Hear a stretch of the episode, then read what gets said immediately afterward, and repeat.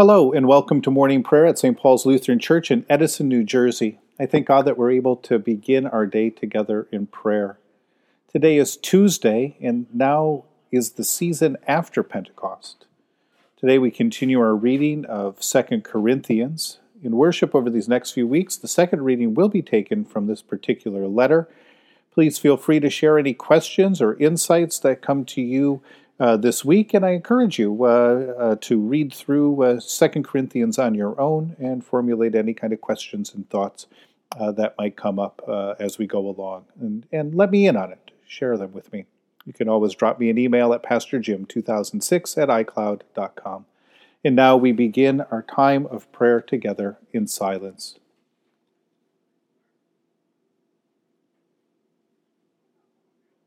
In the name of the Father, the Son, and the Holy Spirit. Amen. O Lord, open my lips, and my mouth shall proclaim your praise. Glory to the Father, and to the Son, and to the Holy Spirit, as it was in the beginning, is now, and will be forever. Amen. Give glory to God, our light and our life. O come, let us worship and praise. Come, let us sing to the Lord. Let us shout for joy to the rock of our salvation. Let us come before God's presence with thanksgiving and raise a loud shout to the Lord with psalms. For you, Lord, are a great God and a great ruler above all gods. Come, let us sing to the Lord. Let us shout for joy to the rock of our salvation. In your hand are the caverns of the earth. The heights of the hills are also yours. The sea is yours, for you made it, and your hands have molded the dry land. Come, let us sing to the Lord. Let us shout for joy to the rock of our salvation. Come, let us worship and bow down. Let us kneel before the Lord our Maker. For the Lord is our God, and we are the people of God's pasture and the sheep of God's hand. Come, let us sing to the Lord. Let us shout for joy to the rock of our salvation. Give glory to God, our light and our life. O come, let us worship and praise. A reading from 2 Corinthians chapter 2. You see, I settled it in my mind that I wouldn't make you another sad visit. After all, if I make you sad, who is there to cheer me up except the one who is sad because of me? And I wrote what I did so that I wouldn't come and find sadness where I should have found joy. I have this confidence about all of you that my joy belongs to all of you. No, I wrote to you in a floods of tears, out of great trouble and anguish in my heart, not so that I could make you sad, but so that you would know just how much overflowing love I have toward you. But if anyone has caused sadness, it isn't me that he has saddened, but in a measure, I don't want to emphasize this too much, all of you. The punishment that the majority has imposed is quite enough. What's needed now is rather that you should forgive and console him, in case someone like that might be swallowed up by such an abundant sorrow. Let me urge you then to reaffirm your love for him. The reason I wrote to you, you see, was in order to know whether you would pass the test and be obedient in everything. If you forgive anyone anything, so do I. And whatever I have forgiven, if indeed I have forgiven anyone anything, it's all happened under the eyes of the Messiah and for your own sake. The point is that we shouldn't be outsmarted by the Satan. We know what he's up to. However, when I came to Troas to announce the Messiah's gospel and found an open door waiting for me in the Lord, I couldn't get any quietness in my spirit because I didn't find my brother Titus there. So I left them and went off to Macedonia. But thanks be to God, the God who always leads us in his triumphal procession in the Messiah, and through us reveals everything, everywhere the sweet smell of knowing him. We are the Messiah's fragrance before God, you see, to those who are being saved and to those who are being lost. To the latter, it's a smell which comes from death and leads to death but to the former it's the smell of life which leads to life. Who can rise to this challenge? We aren't mere peddlers of God's word, as so many people are. We speak with sincerity. We speak from God. We speak in God's presence. We speak in the Messiah.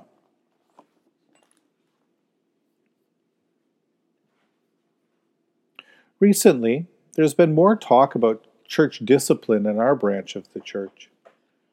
As we have recognized the sinful and destructive power of racism and sexism in our communities, we have struggled with what might be the best way to cleanse ourselves and our communities from these persistent sins. This is not a simple or easy argument, and we don't have time or the place here for that conversation to get started, but we can use the specter of those emotional arguments uh, as a way of seeing what is going on in 2 Corinthians 2. Somewhere in the past, Paul advocated for the church to discipline a member of that community for what can only be we can only believe to be an open and public life of sin. A life that threatens to lead others astray, troubles the conscience of others in the community, and in general uh, threatens to break their unity in Christ apart. The church acted and put this person out of the fellowship. Now, Paul exhorts them to forgive and to restore this person as a brother in Christ, lest, as Paul say, the burden and the sadness of his rejection uh, leads not to his repentance, but to despair. There was the time to put him out, the time to discipline, but now a time for love and forgiveness. How interesting that discipline and forgiveness go hand in hand. How interesting that Paul is not interested in hatred or punishment or grudges or even in judging in and of itself, but in love and truth, in the living out of the good news of Jesus and the fellowship of this community in Christ. Forgiveness, reconciliation, and restoration are at the heart of the gospel. The good news is about dying to sin and self and enjoying the resurrection to life in fellowship with God and God's people. Maybe what bothers me most about the conversations that we are having uh, about the sins of sexism and racism and all sorts of other sins in our church today is that I fear in their zeal some may impose too great a burden or drive some to despair. In some ways, that's what today's reformers are working to readjust. That is, they're working to, to to redeploy a, a, kind of harsh discipline and exclusion that had crushed some with their unrelenting act of forgiveness. But to set this right, we also must be sure that we do not fall into the same sin of zealous righteousness, a sin that Paul is all too aware of himself. How refreshing it would be for our congregation to actively wonder how a fellowship of Jesus' people ought to love today and do so with sincerity and love, with confession and absolution, with the desire to live a life in accordance with God's will and God's word, and also to look at each other with love and forgiveness. In Jesus' name. In the tender compassion of our God, the dawn from on high shall break upon us. Blessed are you, Lord, the God of Israel. You have come to your people and set them free. You have raised up for us a mighty Savior, born of the house of your servant David. In the tender compassion of our God, the dawn from on high shall break upon us. Through your holy prophets, you promised of old to save us from our enemies, from the hands of all who hate us to show mercy to our forebears and to remember your holy covenant. This was the er, oath you swore to our father Abraham, to set us free from the hands of our enemies, free to worship you without fear, holy and righteous before you all the days of our life. In the tender compassion of our God, the dawn from on high shall break upon us. In you, child, shall be called the prophet of the Most High, for you will go before the Lord to prepare the way to give God's people knowledge of salvation by the forgiveness of their sins. In the tender compassion of our God, the dawn from on high shall break upon us, to shine on those who dwell in darkness and the shadow of death, and to guide our feet into the way of peace. In the tender compassion of our God, the dawn from on high shall break upon us. The Lord be with you.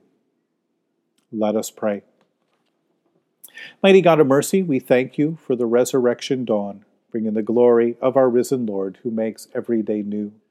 Especially this morning, we thank you for the sustaining goodness of your creation, for your new creation in Christ, and for all gifts of healing and forgiveness.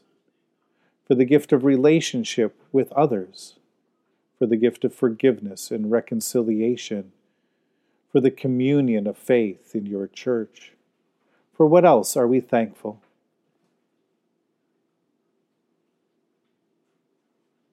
Merciful God of might, renew this weary world. Heal the hurts of all your children and bring about your peace for all in Christ Jesus, the living Lord. Especially we pray for those who are sick, for those who are afflicted, for those who are oppressed, for those who are mourning and bereaved, for all who care, for the sick, for those who govern the nations of the world for the people in countries ravaged by strife or warfare, for all who are at work, working for peace and international harmony, for all who strive to save the earth from carelessness and destruction, and for all who work to bear witness to your life and your love in their everyday life, for the Church of Jesus Christ in every land. And for who else or for what else do we pray today. Almighty and everlasting God, you have brought us in safety to this new day. Preserve us with your mighty power, that we may not fall into sin nor be overcome in adversity. In all we do, direct us to the fulfilling of your purpose through Jesus Christ our Lord. Amen. Lord, remember us in your kingdom and teach us to pray. Our Father who art in heaven, hallowed be thy name. Thy kingdom come, thy will be done, on earth as it is in heaven. Give us this day our daily bread, and forgive us our trespasses, as we forgive those who trespass against us. And lead us not into temptation, but deliver us from evil. For thine is the kingdom, and the power, and the glory, for ever and ever. Amen. Let us bless the Lord. Thanks be to God. Almighty God, Father, Son, and Holy Spirit, bless you now and forever. Amen. Go forth into the world to serve God with gladness. Be of good courage, hold fast to that which is good. Render to no one evil for evil. Strengthen the faint hearted, support the weak, help the afflicted, honor all people. Love and serve God, rejoicing in the power of the Holy Spirit. Thanks be to God.